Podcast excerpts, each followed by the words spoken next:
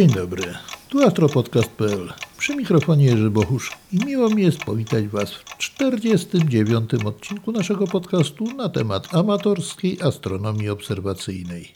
W poprzednich odcinkach naszego cyklu planetarnego poruszaliśmy się po peryferiach Układu Słonecznego, przynajmniej tego wewnętrznego Układu Planetarnego. Osiągnęliśmy orbitę Neptuna, Plutona, dalej już tylko rozciąga się pas Kuipera, a jeszcze dalej obłok Orta.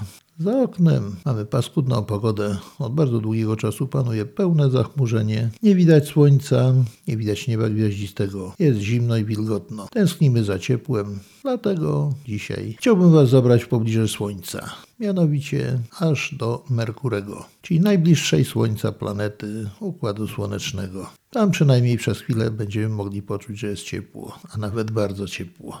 Merkury znany był od zawsze. Nie wiadomo, kto był jego odkrywcą. Już najdawniejsze zapiski starożytnych, zarówno Sumerów, Babilończyków, Greków, wspominają właśnie o Merkurym, że taka planeta istnieje, jedna z gwiazd błądzących. Początkowo starożytni Grecy uważali go za dwie różne planety. Że jedna z nich to jest gwiazda wieczorna, świecąca na wieczornym niebie, druga miała być gwiazdą poranną, świecącą na porannym niebie. Ale jednak dosyć szybko wszyscy doszli do wniosku, że jest to jedno ciało niebieskie, ukazujące się raz z jednej, raz z drugiej strony Słońca. Merkury jest najbardziej chyba tajemniczą i najmniej poznaną, najmniej zbadaną planetą w całym Układzie Słonecznym. Spowodowane jest to ogromnymi trudnościami w jego obserwacji. Po pierwsze, znajduje się bardzo blisko Słońca. Po drugie, bardzo szybko się porusza, bardzo szybko obiega Słońce. Dlatego też zarówno starożytni Grecy, jak i Rzymianie nadali mu właśnie nazwę posłańca bogów, będącego jednocześnie patronem kupców i złodziei. Ponieważ w obu tych profesjach możliwość szybkiego poruszania się jest często wręcz nieodzowna, a zawsze bardzo wskazana. Merkurego można obserwować maksymalnie do półtorej godziny po zachodzie Słońca i do półtorej godziny mniej więcej przed wschodem Słońca. Maksymalna elongacja, czyli odległość kątowa od Słońca Merkurego, wynosi od 17,9 stopnia do 27,8 stopnia. Skąd te różnice? Ano stąd, że Merkury nie porusza się po orbicie kołowej, wtedy te elongacje byłyby jednakowe, jednakowe odległości od Słońca byłby widoczny, ale porusza się po bardzo eliptycznej orbicie. W zasadzie w tej chwili można powiedzieć, że Merkury ma najbardziej eliptyczną orbitę ze wszystkich planet Układu Słonecznego. Stąd zależy jak go oglądamy, czy równolegle do wielkiej osi elipsy, czy prostopadle, albo są właśnie te duże odległości, większe odległości od Słońca występuje, albo też właśnie w mniejszej tej 17,9 zaledwie stopnia.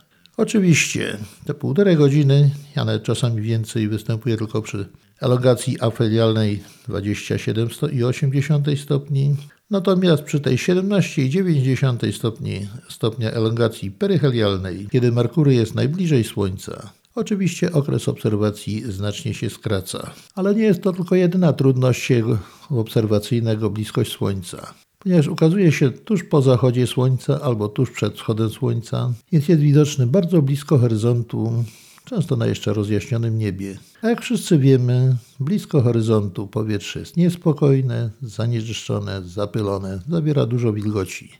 Dlatego, mimo że Merkury jest dosyć jasny, bo teoretycznie może osiągać jasność od minus 2 magnitudo, czyli być dużo jaśniejszy, prawie o pół magnitudo od Syriusza, a w skrajnym przypadku osiąga zaledwie 5,5 magnitudo, czyli jest ledwo widoczny gołym okiem, to jednak mimo tak dużej jasności te minus 2 osiąga w złączeniu górnym, czyli w koniunkcji górnej, kiedy jest po drugiej stronie Słońca, kiedy jest widoczny w pełni, ale wtedy jest praktycznie nieobserwowalny dla normalnego, przeciętnego człowieka i obserwatora niewyposażonego w jakieś specjalne techniki obserwacyjne, o których sobie za chwilę powiemy. Natomiast 5,5 magnitudo osiąga w pozycji w okolicach nowiu, wtedy kiedy jest w złączeniu dolnym, kiedy jest między Słońcem a Ziemią widoczny. Ledwo cieniutki taki sierp, bardzo wąski, przynajmniej teoretycznie powinien być widoczny ale wtedy tak samo nie możemy go obserwować ze względu na bardzo wielką bliskość Słońca.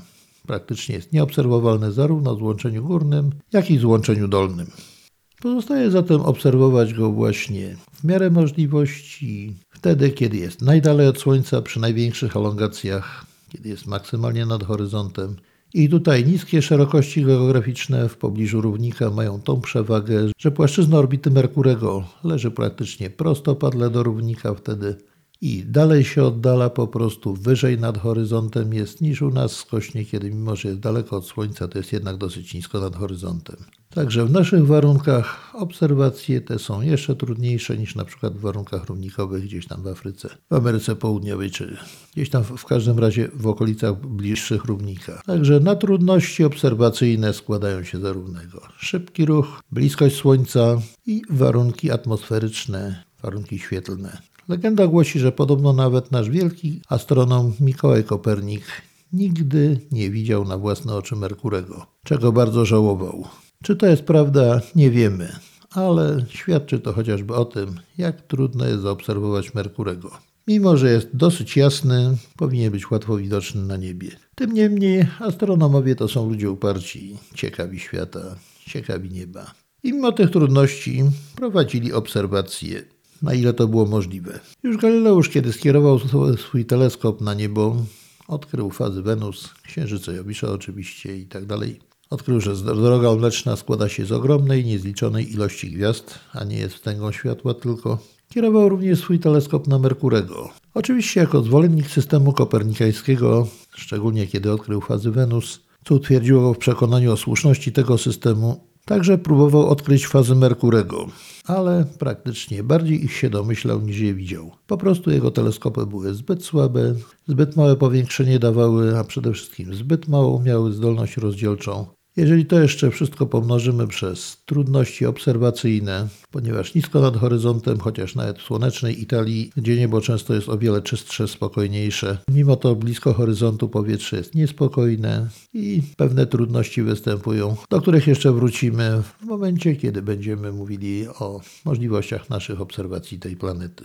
Także Galileusz raczej się domyślał faz Merkurego niż je obserwował. Dopiero rzeczywiście z całą pewnością ich istnienie stwierdził, stwierdził 23 maja 1639 roku jezuita Giovanni Battista Zuppi, dostrzegając przez teleskop fazy podobne do faz Księżyca. Także prawie 29 lat po pierwszych obserwacjach Galileusza zostały odkryte fazy Merkurego.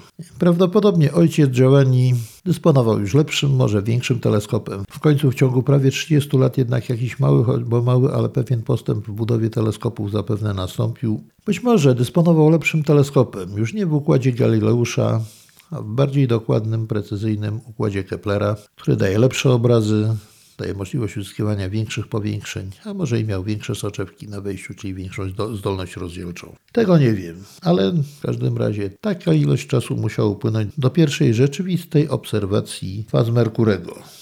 Dopiero 22 listopada 1644 roku Jan Heweliusz potwierdza obserwacyjnie istnienie faz Merkurego po dokonaniu obserwacji w swoim gdańskim obserwatorium. Heweliusz dosyć dużo poświęcił czasu Merkuremu, zarówno obserwacji tej planety, jak też obserwacji tranzytu Merkurego przed tarczą Słońca. Opis tego tranzytu dał w swojej pracy Mercurius in Sole Visus, wydanej w Gdańsku we własnej drukarni. Oczywiście, mimo trudności obserwacyjnych, astronomowie w dalszym ciągu badali, usiłowali dowiedzieć się jak najwięcej na temat Merkurego, podobnie zresztą jak i innych planet.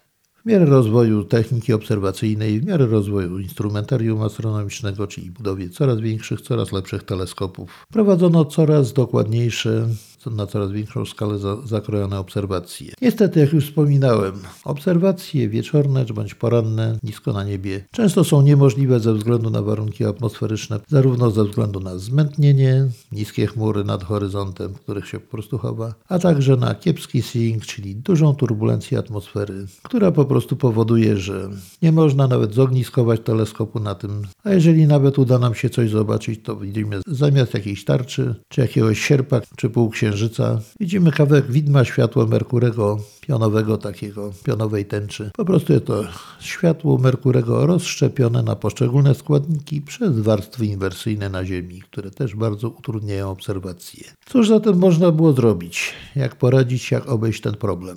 No cóż, Słońce wschodzi, porusza się po niebie coraz wyżej, góruje i w końcu znowu coraz niżej porusza się, aż do zachodu, kiedy zachodzi poza horyzontem. Jeżeli Słońce jest wysoko na niebie widoczne, to w odpowiedniej odległości, odpowiedniej pozycji jest także na niebie Merkury.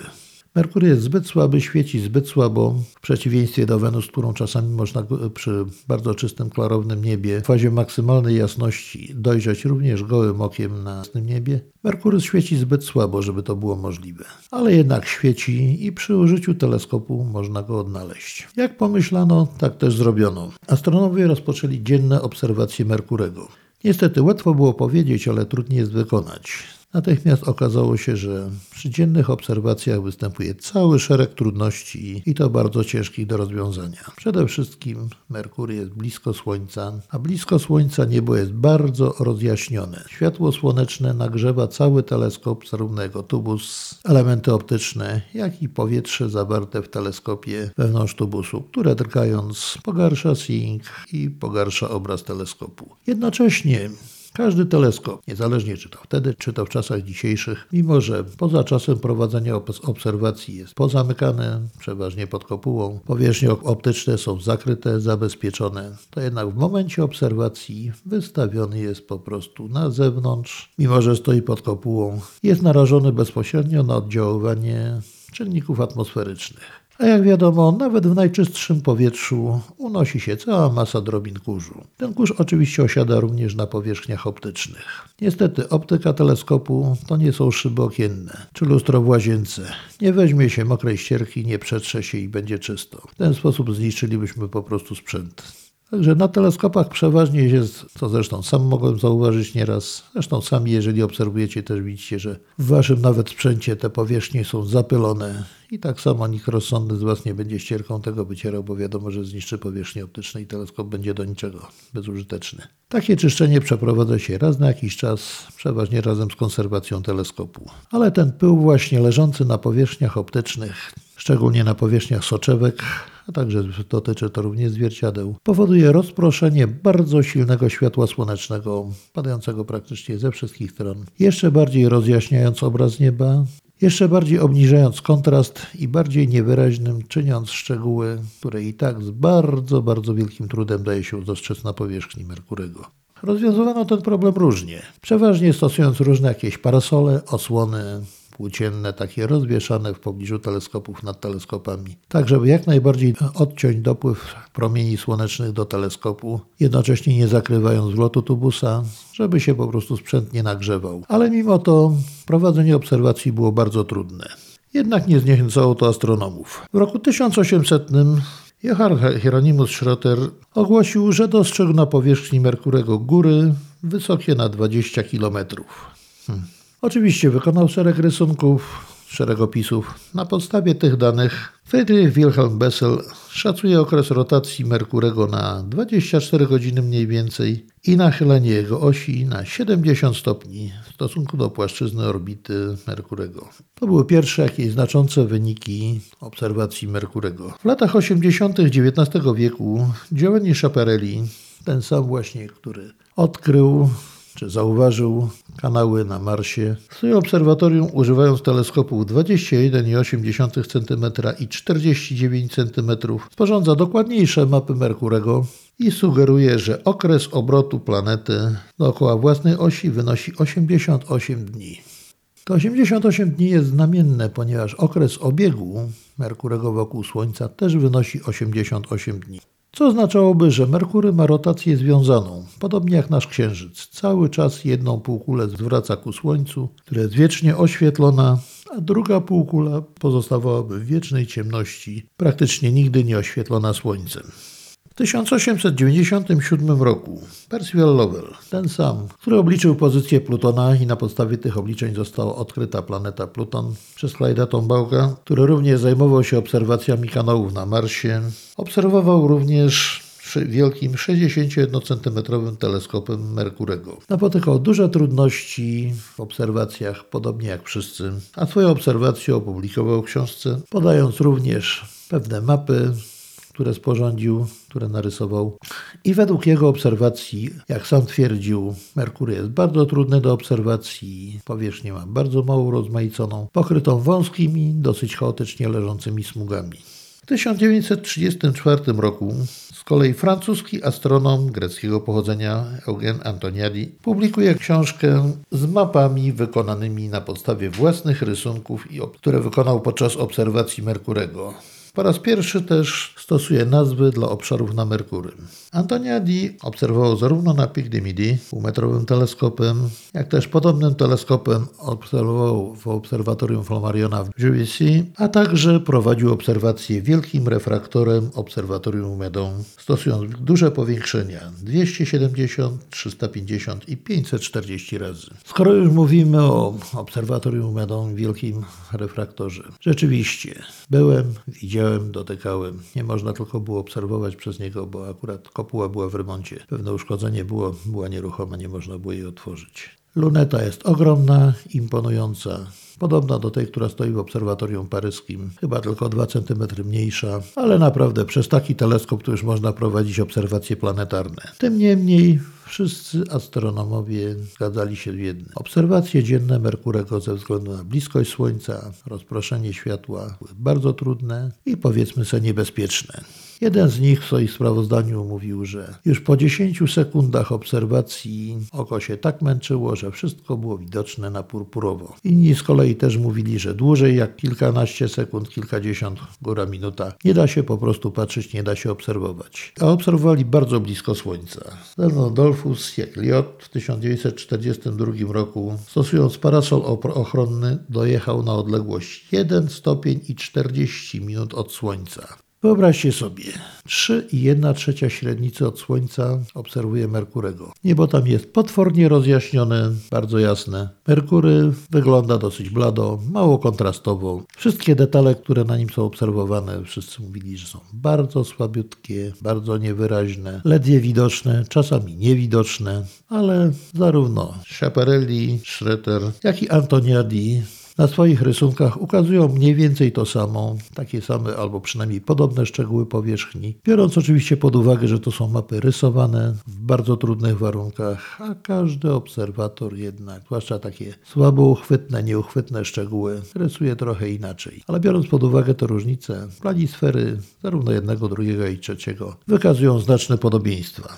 Oczywiście Antoniadi, jako że dysponował najlepszym sprzętem, najlepszą techniką obserwacyjną, konał najdokładniejsze dokładniejsze rysunki Mer y, Merkurego. Chociaż jemu nie udało się aż tak blisko do Słońca dojechać, bo obserwował najbliżej tylko 4 stopnie i 15 minut kątowych od Słońca.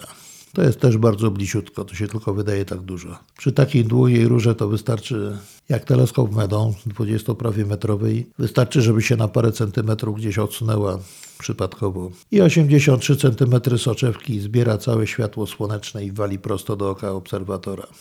Możemy sobie tylko wyobrazić, co, się, co by się stało natychmiast i nieodwracalnie. A z kolei nie można było zabezpieczyć teleskopu przed promieniowaniem słonecznym, tak jak się stosuje to przy obserwacjach Słońca, byśmy wtedy Merkurego w ogóle nie zobaczyli. Czyli ci obserwatorzy naprawdę dużo ryzykowali Dużo poświęcili swojego czasu, wysiłku, energii. Naprawdę wiele wysiłku stworzyli w to, żeby poznać tajemnice Merkurego, a wydzierali je po małym kawałeczku. Bardzo trudne to było. Tym niemniej, na ile im się udało, na tyle po prostu wykonali całą pracę, na tyle, na ile było to możliwe. A jak trudno jest narysować szczegóły takie nieuchwytne? Jakieś pojęcie możecie sobie wyrobić, jeżeli spróbujecie popatrzeć na księżyc w pełni, czy nawet jakiejś fazie i narysować jego szczegóły patrząc gołym okiem na kartce papieru. Spróbujcie a wtedy będziecie wiedzieli, jak to jest. Do tego jeszcze dodajcie se silne światło walące po oczach, o wiele mniej kontrastowe, nikłe szczegóły, przy których te na księżycu też krzyczą o swoich kształtach.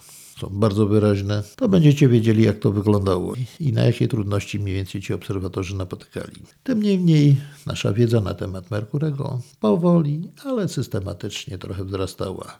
Żeby jeszcze Wam uświadomić trudność i niebezpieczeństwo obserwacji Merkurego właśnie z powodu bliskości Słońca, to musicie wiedzieć, że teleskop Hubble'a który bez problemu by sobie dał radę, bo nie byłoby seeingu, nie byłoby nic, a 2,5 metra lustra robi swoje. Wystarczyłoby skierować na Merkurego i byśmy dużo, dużo detali mogli zobaczyć na tym. Warunki byłyby prawie idealne, ale się tego właśnie nie robi ze względu na bezpieczeństwo teleskopu. Tutaj obserwatorowi oczywiście wypalenie oczu nie grozi, ale gdyby coś wachnęło się, coś zadziałało się nie tak, wystarczy na ułamek sekundy. Słoneczko by zajrzało w te 2,5 metra lustra, cała elektronika, całe detektory, wszystko by uległo zniszczeniu nieodwracalnemu, spaleniu po prostu. Wszystko by się roztopiło, po prostu kawał kosmicznego złomu orbitowałby wokół Ziemi, a nie wielki, piękny, bardzo użyteczny teleskop. Pomijając wszystkie trudności, obserwatorom udało się stwierdzić parę jednak faktów na temat Merkurego. Pomierzono jego jasność, pomierzono jego średnicę, zbadano także jego kolor. Okazuje się, że metodę badań koloru w tamtych czasach jeszcze kiedy nie było elektronicznych przyrządów pomiarowych, którymi dałoby się to zmierzyć. Po prostu określano przez porównanie barw planet, na przykład jeżeli były w bliskiej koniunkcji Wenus, Mars, Jowisz, Saturn. Porównywano przeważnie, Wenus była zawsze biała, Jowisz był jakiś niebieskawy albo żółtawy, Saturn zawsze żółtawy, Mars czerwony, a Merkury był zawsze taki różowawy, czerwono-żółty, żółtawo-czerwony. Czasami mówiono, że kolor wpada w kolor miedzi. Ktoś inny określił, inny obserwator, że jest koloru takiego łososiowego. I to wszystko jest prawda. Ale generalnie wszyscy twierdzą, że podstawowym kolorem Merkurego jest kolor różowawy. Oprócz tych wszystkich szczegółów, o których mówiliśmy, które obserwowali m.in. Antoniadi, który notabene trzeba powiedzieć, że był bardzo dobrym obserwatorem, o bardzo dobrym wzroku, a poza tym bardzo krytycznie podchodził do swoich obserwacji. Także swoją książkę ze mapami, z nazwami wydał też tylko na podstawie własnych obserwacji, które przeprowadzał bardzo starannie, bardzo krytycznie, wielokrotnie powtarzał i kiedy był pewny swego, pewien swoich obrazów, dopiero wtedy wydał swoją książkę. Oczywiście nawet nie tak dawno jeszcze nawet Czesi prowadzili obserwacje Merkurego 11-centymetrowym refraktorem. Okazuje się, że też można. Oczywiście sierp Merkurego był doskonale widoczny i też ciekawe rzeczy zauważyli. Jeden z rogów sierpa był taki żółtawy, drugi bardziej czerwonawy. Kiedy powtórzyli obserwację po jakimś czasie, okazało się widok, zupełnie odwrotny. Ten, który był żółtawy, stał się bardziej czerwony, ciemny, a ten ciemniejszy czerwony stał się jaśniejszy i żółtawy. Dlaczego tak jest? Trudno powiedzieć. Przyczyn może być bardzo dużo ale nie będziemy o tym w tej chwili mówili. Oczywiście była cała masa różnych hipotez, obserwowano zmętnienie jakieś niby na powierzchni, obserwowano jakieś przesłonięcia. Uważano, że mimo wszystko Merkury posiada jakąś dosyć gęstą atmosferę, że to obłoki pyłów zawieszone w atmosferze. Nie będziemy się w tej chwili tym zajmować. Bardzo ciekawe obserwacje. Bardzo dużo danych jest na ten temat, można to dokładniej powiedzieć. Jeżeli będziecie chcieli, oczywiście możemy zrobić audycję na ten temat poświęconą właśnie tylko obserwacjom i wynikom obserwacji Merkurego, zarówno tym najnowszym, jak i historycznym, dawniejszym. Ale to już temat na kolejną audycję. Na razie pozostajemy przy obserwacjach teleskopowych. Antoniak wydał swoją monografię Merkurego i wszystko było bardzo fajnie. Była to w zasadzie jedyna książka w sposób poważny i naukowo opisujący planetę Merkury. Wszyscy byli zadowoleni aż do roku 1962, kiedy zaczął się inny proces. Otóż oprócz astronomii optycznej po II wojnie światowej zaczęła się rozwijać bardzo dynamicznie wyniku postępu w technologii elektronicznej również radioastronomia. Zaczęły powstawać coraz większe radioteleskopy, coraz głębiej sięgające w niebo, coraz słabsze fale radiowe odbierające i przekształcające na sygnały, które można było interpretować już w sposób naukowy i wyciągać z nich dużo naukowej wiedzy i naukowych wniosków. Czym jest radioteleskop? Jeżeli posiadacie zestaw takiego talerza i tej anteny do odbioru satelitarnego, no to macie miniaturowy radioteleskop w domu. Działa to dokładnie tak samo, tylko że jest to konstrukcja miniaturowa, uproszczona, bo odbiera potężny w porównaniu do kosmicznych naturalnych sygnałów sztuczny sygnał z satelity, który niesie oczywiście przekaz telewizyjny. Te wielkie radioteleskopy, które są, są oczywiście mają konstrukcję bardziej złożoną, bardziej wyrafinowaną i taką wielką, ponieważ odbierają nieporównanie, nieporównanie słabsze sygnały, jakie dochodzą z odległej przestrzeni kosmicznej. Tak naprawdę radioteleskop to jest odbiornikiem radiowym, a ten cała ta czasza, to wszystko to jest tylko anteną tego odbiornika radiowego, który gdzieś tam, cały odbiornik stoi w pomieszczeniu operatora. Tam. I to wszystko działa. No, pomijmy tą kwestię techniczną, ale skoro mamy antenę, to możemy do niej również podłączyć nadajnik. Jeżeli do tej samej anteny połączymy nadajnik i odbiornik, odpowiednio, odpowiednio rozbudujemy cały układ. Nie próbujcie to robić własnymi zestawami satelitarnymi, bo wam nie wyjdzie. Są zbyt proste na to i nie da się tak przerobić łatwo. W każdym razie, jeżeli do anteny takiej dużej, czaszowej podłączymy nadajnik i odbiornik, a nadajnik będzie miał dużą moc w impulsie i będzie impulsowo pracował, będziemy mogli zarówno wysyłać sygnał radiowy, jak go odbierać. Otrzymamy oczywiście radar. Rosjanie w 1962 roku jako pierwsi wykonali obserwację radarową. To był eksperyment tylko polegający na tym, żeby, żeby odebrać odbite od Merkurego sygnały radiowe. I to się im powiodło. Natomiast w 1965 roku Amerykanie w obserwatorium radioastronomicznym w Arecibo, gdzie jest ten największy radioteleskop na świecie, 300-metrowa średnica czaszy, przeprowadzili badania radarowe Merkurego. Nie natrafiłem na opis tych badań, mogę sobie tylko wyobrazić, jak to było. Wypuścili wiązkę fal radiowych w stronę Merkurego i musieli sobie troszeczkę poczekać. W przeciwieństwie do radarów naziemnych, które pracują na odległość kilkudziesięciu, kilkuset kilometrów, czy nawet tej bliskiej przestrzeni kosmicznej kilku tysięcy kilometrów, które działają praktycznie w czasie rzeczywistym, bo prędkość światła jest gigantyczna. Przy tych odległościach kosmicznych musimy się liczyć z prędkością światła. Ten sygnał musiał co najmniej 6 minut lecieć w stronę Merkurego, odbić się od niego i drugie tyle czasu zajął powrót z powrotem do anteny, która wychwyciła słabiutkie echo odbite od Merkurego. Jednak sygnał był na tyle silny i dokładny, że mogli na podstawie tych obserwacji obliczyć, że obrót Merkurego bynajmniej nie trwa 88 dni, a zaledwie około 59 dni. W tymże samym roku Włoch Giuseppe Colondo zauważa, że ten okres obrotu 59 dni i okres obiegu 88 dni to jest tak synchronicznie w stosunku 2 do 3.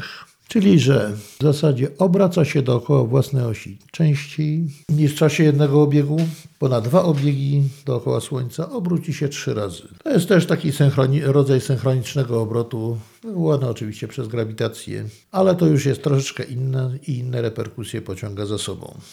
Zapewne wśród radioastronomów w Arecibo wybuchła wielka radość, jak po pierwsze odebrali sygnały, dwa i stwierdzili, że okres obrotu jest inny niż zakładany, że nie ma 88 dni, a 59, ale wielu, wielu astronomów wprawiło to w niemałe zakłopotanie i w konsternację.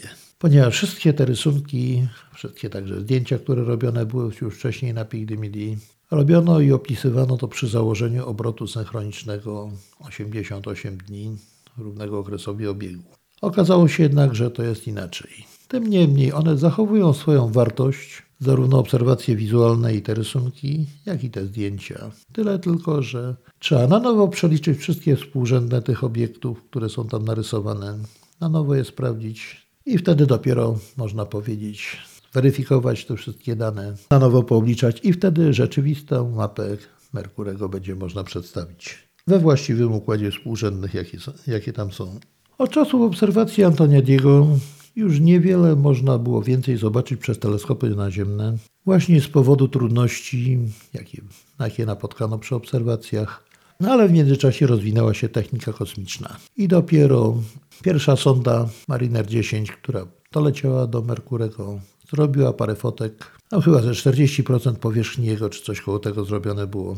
Potem druga, nie tak dawno, była Messenger, która zrobiła już prawie całą planetę, ponieważ przeleciała wokół niej kilka razy, a potem weszła na orbitę satelitarną, robiąc całą masę zdjęć, przesyłając na Ziemię. Okazuje się jedno, że jak strona Księżyca, stronę Jowisza, Saturna, poleciało jedno, czy Marsa już szczególnie poleciało tyle różnych sąd kosmicznych. Stronę Merkurego tak mało. Przyczyną tego jest zarówno problemy techniczne, jak i problemy nawigacyjne związane właśnie z dolotem w pobliże Słońca i bezpiecznym wykonaniem wszystkich manewrów. Nie mówiąc już o wysokiej temperaturze, jaka tam panuje w pobliżu, grzaniu się po prostu aparatów kosmicznych.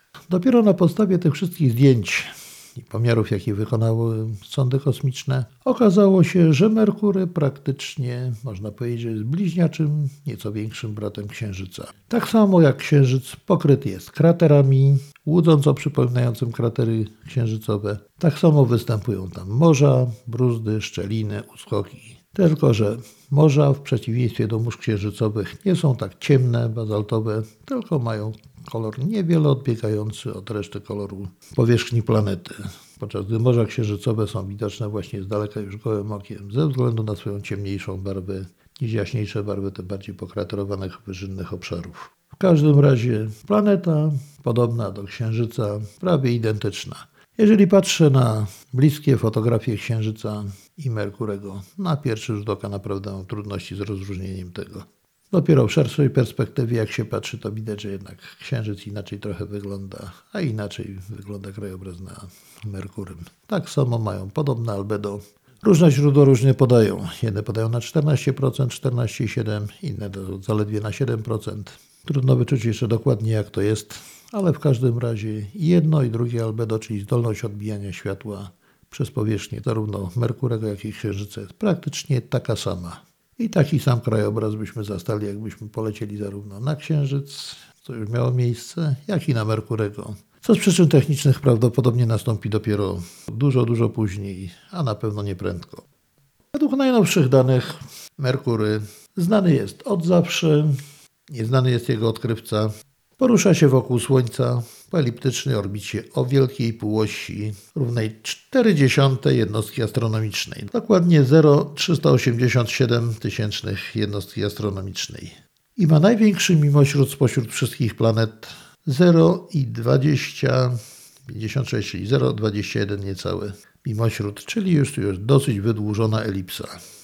Peryhelium położony jest nieco ponad 30 jednostki astronomicznej od, od Słońca, natomiast afelium jest odległe o aż 47 setnych jednostki astronomicznej od Słońca.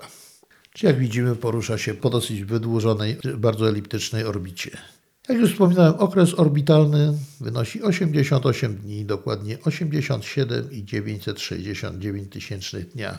Okres synodyczny wynosi niecałe 116 dni, czyli 115,88 dnia, czyli okres między poszczególnymi fazami Merkurego, o którym jeszcze za chwilę wspomnimy. Tak samo prędkość jego ruchu po orbicie waha się od 60 km na sekundę w peryhelium do zaledwie 39 km w afelium, czyli wtedy, kiedy jest najdalej od Słońca.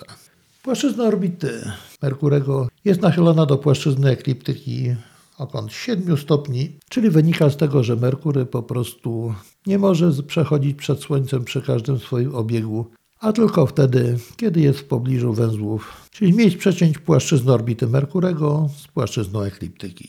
Dopiero wtedy możemy zaobserwować tranzyt Merkurego, ponieważ będzie dokładnie między Słońcem a Ziemią, dokładnie na tej osi. W przeciwnym wypadku będzie albo trochę nad Słońcem przechodził, albo trochę pod Słońcem. W każdym razie nie będzie widoczny na tle tarczy słonecznej. Jest to za duży kąt, żeby ta planeta była widoczna przechodząca na tle Słońca. Ponieważ Merkury obraca się wokół własnej osi z prędkością stałą, jednostajną, natomiast podczas obiegu jego prędkość się zmienia. Najmniejsza jest w afelium, największa w peryhelium. Może się zdarzyć, że z powodu różnicy tych prędkości Słońce na niebie Merkurego porusza się czasami ruchem wstecznym. Może się także zdarzyć taki przypadek, kiedy obserwator hipotetyczny nasz stałby po stronie nocnej tuż w pobliżu terminatora przy wschodzie słońca, że słońce by wzeszło częściowo nad horyzont, potem zatrzymałoby się, chowałoby się, cofnęłoby się z powrotem pod horyzont, a po jakimś czasie znowu wzeszło i powędrowało już dalej po niebie. A ze względu na bliskość słońca, peryhelium, tarcza słoneczna, jest widoczna z Merkurego pod kątem 1 stopień i 44 minuty, a w afelium zaledwie pod kątem 1 stopień i 9 minut. Jak widzimy, różnice odległości są znaczące i zauważalne, nawet ponieważ tarcza Słońca prawie o 1 trzecią rośnie albo maleje. Merkury jest najmniejszą planetą w Układzie Słonecznym. Jego wielkość jest pośrednia między wielkością naszego Księżyca a wielkością Marsa. Masa Merkurego wynosi 5,5% masy Ziemi, a średnica 4880 km, czyli mniej więcej 38,3% średnicy Ziemi. Z powodu powolnego obrotu nie występuje tam oczywiście spłaszczenie biegunowe.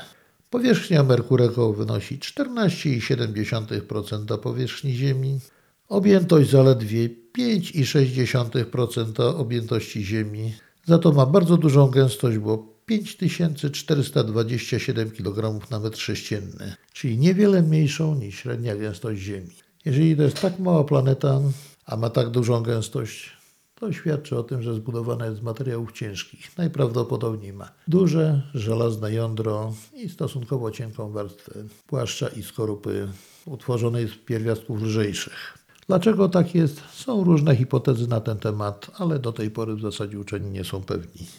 Okres obrotu Merkurego dookoła własnej osi dokładnie wynosi 58 dni, 15 godzin i 26 minut. Tyle trwa doba na Merkurym. Nachylenie osi obrotu wynosi praktycznie 0 stopni, czyli brak tam jest pół roku, one jako takie nie występują. Z tego względu, że nachylenie osi nie jest dokładnie równe 0, a jakieś niecałe 300 stopnia, czyli praktycznie pomijalne, można powiedzieć, że ma 0, ale skutkuje to tym, że nad biegunem Słońce będzie krążyło wokół bieguna, nieco się unosząc i opuszczając trochę niżej nad horyzont, ale to bardzo nieznacznie. Dla przeciętnego obserwatora mogłoby to być nawet po prostu niezauważalne. Przyspieszenie na powierzchni Merkurego wynosi 3,7 m na sekundę do kwadratu, czyli zaledwie 37,8% przyspieszenia ziemskiego, a prędkość ucieczki zaledwie 4,3 km na sekundę. Czyli łatwiej byłoby stamtąd odlecieć niż z Marsa, a już tym bardziej z Ziemi. Albedo, jak mówiłem wcześniej, oficjalnie podawane jest 0,142 tysięczne, czyli 14% praktycznie. Różne źródła różnie podają, wybrałem to najbardziej wiarygodne, ale prawdopodobnie możemy również przyjąć równie dobrze, że jest zaledwie tylko 7%. To jeszcze trzeba będzie po prostu sprawdzić dokładnie w jakich materiałach źródłowych. A skoro Merkury obiega Słońce w tak bliskiej odległości, to temperatura na nim jest bardzo wysoka. I w punkcie podsłonecznym, czyli tam, gdzie Słońce jest w zenicie, dochodzi do 700 kelwinów nawet, czyli ponad 400 stopni Celsjusza, a w środku nocy w punkcie odsłonecznym spada do zaledwie 100 kelwinów. Średnia temperatura na Merkurym mniej więcej jest 442 stopnie. Nie posiada Merkury własnych satelitów i praktycznie nie posiada atmosfery. Oczywiście jest tam większa koncentracja cząstek, większa koncentracja atomów wokół planety, głównie chyba prawdopodobnie pochodzących z wiatru słonecznego, ale generalnie jest to tak mała gęstość, że o wiele, wiele mniejsza, o wiele, wiele doskonalsza próżnia niż najlepsza próżnia wytworzona w laboratorium ziemskim. Czyli praktycznie możemy powiedzieć, że podobnie jak nasz Księżyc, Merkury tak samo nie posiada atmosfery własnej. Jak widzicie, poza podstawowymi wiadomościami Nadal mamy bardzo mało informacji na temat tej planety, dokładniej warunków, jakie tam panują. To prawda, dwie sondy już były w pobliżu, wykonały sporo zdjęć, uzyskały też dużo innych danych na temat warunków fizycznych panujących zarówno na Merkurym. Wiedzono, że ma pole magnetyczne na przykład, chociaż 100 razy słabsze od ziemskiego. To nie powinno raczej dziwić, bo ma spore żelazne jądro, a wiadomo, że żelazo się magnesuje w ten czy inny sposób, mówiąc oczywiście najprościej, choć nie naukowo. W każdym razie coraz więcej wiadomości jest, a teraz jeszcze trzecia sonda już leci w stronę Merkurego. Ma jeszcze dokładniejsze, bardziej zaawansowane badania przeprowadzić, ale to będzie dopiero za kilka lat. Na razie jeszcze jest w drodze. Jak coś będzie wiadomo, oczywiście wszystkie media podadzą, a przynajmniej dokładniejsze potem wyniki, jak będą spływały, to mam nadzieję, że będziemy mieli do nich dostęp i po prostu będziemy wiedzieli, co tam się dzieje naprawdę na tej planecie. A co nam jako obserwatorom Merkury ma do zaoferowania pod względem obserwacyjnym? Trzeba przyznać, że niewiele. Już dużym sukcesem będzie, jeżeli w ogóle uda nam się go zobaczyć. Jeżeli nie schowa się przed nami gdzieś w zanieczyszczeniach atmosferycznych, nie będzie rozmyty zupełnie, że tylko jakieś wąskie widmo będzie widać kolorowe, a nie będzie można nawet określić kształtu i barwy planety, to już będzie duży sukces. Jak wieść gminna niesie, jak legenda mówi, Kopernikowi się to nie udało. Jeżeli nam się uda, to już będzie dobrze.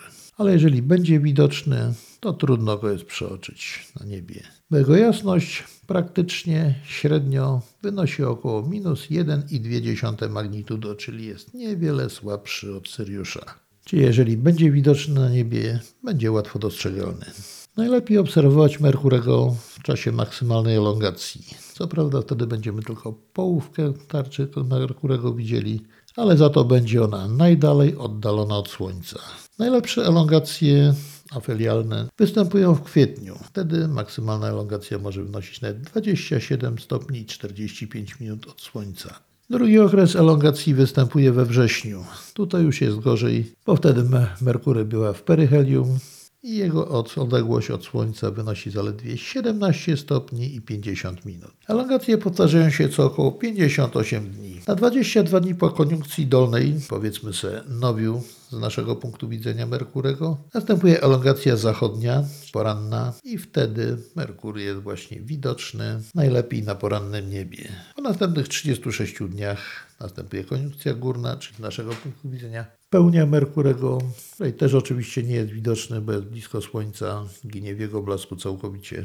A po następnych 36 dniach znowu występuje elongacja wschodnia, czyli widocznie jest jako półksiężyc na wieczornym niebie i po następnych 22 dniach szybko wraca w pobliże Słońca i znowu następuje koniunkcja dolna, czyli złączenie dolne albo z naszego punktu widzenia nów. Całość trwa to 116 dni, a dokładnie 115,88, czyli to jest okres syderyczny obiegu Merkurego dookoła Słońca, czyli między jedną fazą a drugą taką samą. Jeżeli uda nam się zobaczyć Merkurego w ogóle, to będzie to jakiś taki różowawy punkt. Można go już zacząć szukać na jeszcze jasnym, ciemniejącym niebie. Ale wtedy, kiedy Słońce już jest przynajmniej, jeżeli nawet nie za horyzontem, to za najbliższym lasem schowane. Oczywiście im większa elongacja, tym łatwiej go odnajdziemy. Jeżeli uda nam się go zobaczyć przez teleskop, czego możemy się spodziewać? Najlepszą okazję do obserwacji Merkurego miałem na wiosnę 2002 roku, kiedy na niebie była widoczna kometa C2002 C1 Ikea Zang. Kometa, która prawdopodobnie była tą samą kometą, którą swego czasu obserwował Heweliusz i która ponownie powróciła w pobliże Słońca. Pamiętam, że pogoda wtedy była idealna. Merkury był wysoko jeszcze na ciemniejącym niebie, jeszcze jasnawym był widoczny. Oprócz tego było także Wenus i parę innych planet było widoczne. Naprawdę było bardzo ciekawe wieczorne niebo planetarne i jeszcze do tego kometa na niebie. Czegoż chcieć więcej? Oczywiście, że ze względu na to, że Merkurego zawsze dosyć trudne jest zaobserwować, a tak dogodne warunki były, a jeszcze za jasno było na kometę, to 25-centymetrowy teleskop do obserwacji komety skierowałem na Merkurego. Oczywiście trzeba było zwiększyć nieco powiększenie niż to dostosowane do komet i rzeczywiście widać było taki półksiężyc mniej więcej, dosyć gruby sierp, koloru dokładnie różowego. Wtedy był widoczny. Nawet nie jakiś miedziany, nie jakiś czerwonawy. Taki różowy jak przysłowiowy prosiaczek. Pogoda była idealna, prawie że wtedy seeing był doskonały. Obraz był bardzo stabilny przez dłuższy czas w ogóle. Niebo nie było jeszcze ciemne, było takie lekko rozjaśnione, więc kontrast nie był też taki wściekle mocny. No doskonałe warunki były do obserwacji. Można było zaobserwować, stwierdzić, że rzeczywiście fazy są, że występuje linia terminatora i w zasadzie to wszystko. Czy były jakieś szczegóły widoczne? W tej chwili trudno mi powiedzieć. Co prawda wypatrywałem ich, ale żebym tak zauważył na pierwszy rzut oka, a raczej nie powiedziałbym. Może nie była w tej chwili, jak sobie przypominam, to było dosyć dawno, nie była tak idealnie jednorodna, ale też nie potrafiłbym narysować tego, co tam widziałem. Oprócz oczywiście zarysu i ewentualnie pokolorowania tego, bo ten różowy odcień, chociaż też byłoby trudno, może byłoby dobrać kredkami, ale jakoś by się ewentualnie dobrało. Natomiast jeżeli nawet jakieś szczegóły były, to tak nieuchwytne, że w tej chwili nie mogę nawet powiedzieć, czy rzeczywiście były widoczne, czy tylko jakieś złudzenie było. Ale planeta sama w sobie była wyraźnie widoczna i zarys bardzo wyraźny. I tak jak Czesi pamiętam, mówili, jak mówiłem wam, że Czesi widzieli rogi jeden jaśniejszy, drugi ciemniejszy, to tutaj jestem pewien tego i pamiętam jak dzisiaj, że cała barwa, powierzchnia planety była jednorodnie zabarwiona. Nie było, żeby któryś róg sierpa był jakiś bardziej żółtawy czy bardziej czerwonawy. Wszystko było prawie dokładnie różowe. Bardzo optymistycznie wyglądało. Ale też powiem szczerze, że aż za bardzo tak się nie przyglądałem planetą, bo bardziej zaabsorbowany byłem kometą. No wiadomo, starym komeciarzem jestem, to głównie na to zwracałem uwagę. W każdym razie Merkur jest pięknie widoczny. Później jeszcze parę razy miałem okazję tak przelotnie rzucić na niego okiem, zarówno gołym okiem, jak i przez lornetkę. Przez lornetkę czasami trudno jest dostrzec jego fazy, a jednak potrzebny jest jakiś solidniejszy teleskop, żeby to po prostu większe powiększenie było. Ponieważ tarcza Merkurego, co prawda zdecydowanie większa niż tarcza Urana czy Neptuna, nieporównywalnie większa, bo średnica jej dochodzi maksymalnie 12,9, taka obserwowalna jeszcze sekundę kątowej, a minimalna 4,7, ale to są skrajne wielkości zarówno w złączeniu dolnym, czyli 12,7, to jest nów, czyli niewidoczny, raz, że ciemna cała półkula jest, dwa ginie w blasku słońca, a 4,7 to jest z kolei pełnia, niby najjaśniejszy powinien być wtedy bardzo jasny. I cała tarcza powinna być widoczna, no ale oczywiście ginie to wszystko w blasku słońca, także ani jedna, ani druga sytuacja dla nas jest nieobserwowalna. Tylko, że możemy obserwować w zasadzie w elongacjach jakiś fragment, mniej lub bardziej, albo jakiegoś sierpa, albo takiego, powiedzmy sobie, między, jak księżyc między kwadrą a pełnią, takiego wypukłego półksiężyca. I to jest w zasadzie wszystko, co możemy zobaczyć. Ktoś może z Was powiedzieć, że można byłoby spróbować obserwować za dnia. Jeżeli tak uważacie, oczywiście możecie robić co chcecie, ale stanowczo, zdecydowanie odradzam Wam to robić. Dlaczego? Ze względów jedynie bezpieczeństwa. Możecie tak sobie poszukać Wenus. Jest wystarczająco daleko od Słońca, że trudno byłoby nawet tam trafić od Wenus Słońce, kiedy jest dużej elongacji, ale też trzeba zachować środki ostrożności. Natomiast tutaj przy tak małej odległości od Słońca wystarczy, żeby się omsknął trochę teleskop, odchylił o parę centymetrów zaledwie, trącenie, jakiś wiatr podmuch czy coś i oko tracicie, kiedy cały blask Słońca bez żadnych filtrów pójdzie Wam prosto w oczy. A filtrów takich jak do Słońca nie możecie stosować, no bo w tym momencie nie będzie widać w ogóle Merkurego, który świeci nikłym blaskiem na bardzo rozjaśnionym tle nieba. Także i tak wiele nie zobaczycie. Jak mówiłem, doświadczeni i wytrawni obserwatorzy dysponujący dużym sprzętem i dużym doświadczeniem w obserwacjach wizualnych bardzo słabo widzieli, nie potrafili dokładnie zdefiniować tego, co widzieli. Rzeczywiście tam obserwacji jest cała masa różnych sprzecznych, takich dziwacznych. Nie mówiąc już o tych hipotezach pasów zmierzchu i tak dalej, i tak dalej, atmosfery, które się okazały nieprawdziwe a które jednak są dużym przyczynkiem do historii badań tej planety, ponieważ dużo ciekawych hipotez, ciekawych spostrzeżeń po prostu było. I niektóre z nich, mimo wszystko, warto byłoby przeanalizować, przemyśleć i po prostu albo zastosować, albo wystrzegać ich przed własnymi obserwacjami innych planet. Po prostu w ten sposób rośnie doświadczenie. Także Merkury, jak widzicie, niewiele pozostawia nam pola do działania, ale jeżeli już go zobaczymy, to na ile się da, możemy się przyjrzeć mu, spróbować zaobserwować. Jeżeli będą doskonałe warunki obserwacyjne, będzie na tyle wysoko, będziecie, będziecie dysponowali dużym sprzętem, spróbujcie zaobserwować powierzchnię. Może uda Wam się jakieś detale, szczegóły zobaczyć, może nie. Najprawdopodobniej nie. A jeżeli się uda, oczywiście dajcie mi znać. Bardzo ciekaw jestem, czy Wam się uda. Czy Wam się powiedzie. O tranzycie Merkurego mówiłem już w jednej z poprzednich audycji, także nie będę tutaj powtarzać. Powiemy sobie też na ten temat jeszcze więcej, kiedy będziemy omawiali tranzyt Wenus. Jeżeli będziecie chcieli, będziecie zainteresowani wynikami obserwacji właśnie wizualnych Merkurego, przebiegiem tych obserwacji dokładnych, kto, co, jak, czym, gdzie, kiedy obserwował, dajcie mi po prostu znać. Zarówno w mediach społecznościowych, jak i w komentarzach pod podcastem albo w kontakcie mailowym. Jakimkolwiek, w każdym razie. Jeżeli jesteście zainteresowani, dajcie znać. Zrobimy jeszcze audycję. A może kiedyś uda nam się nawet wspólne obserwacje jakieś urządzić, kiedy, kiedy będzie wiadomo, że Merkury jest dobrze widoczny w okresie dobrej pogody. Warto. Naprawdę ciekawa planeta, mimo że trudna do obserwacji, a może właśnie dlatego ciekawa. Dlatego warto przy każdej możliwej okazji skierować na nią swoje teleskopy. I to już wszystko na dzisiaj. Słuchajcie astropodcastu.pl. Jak zawsze zapraszam do kontaktu, jak już wspomniałem, zarówno w komentarzach mailowego, na mediach społecznościowych takich jak Facebook, Instagram, Twitter. Tam zawsze możecie mnie znaleźć. A na dzisiaj żegnam się już z Wami.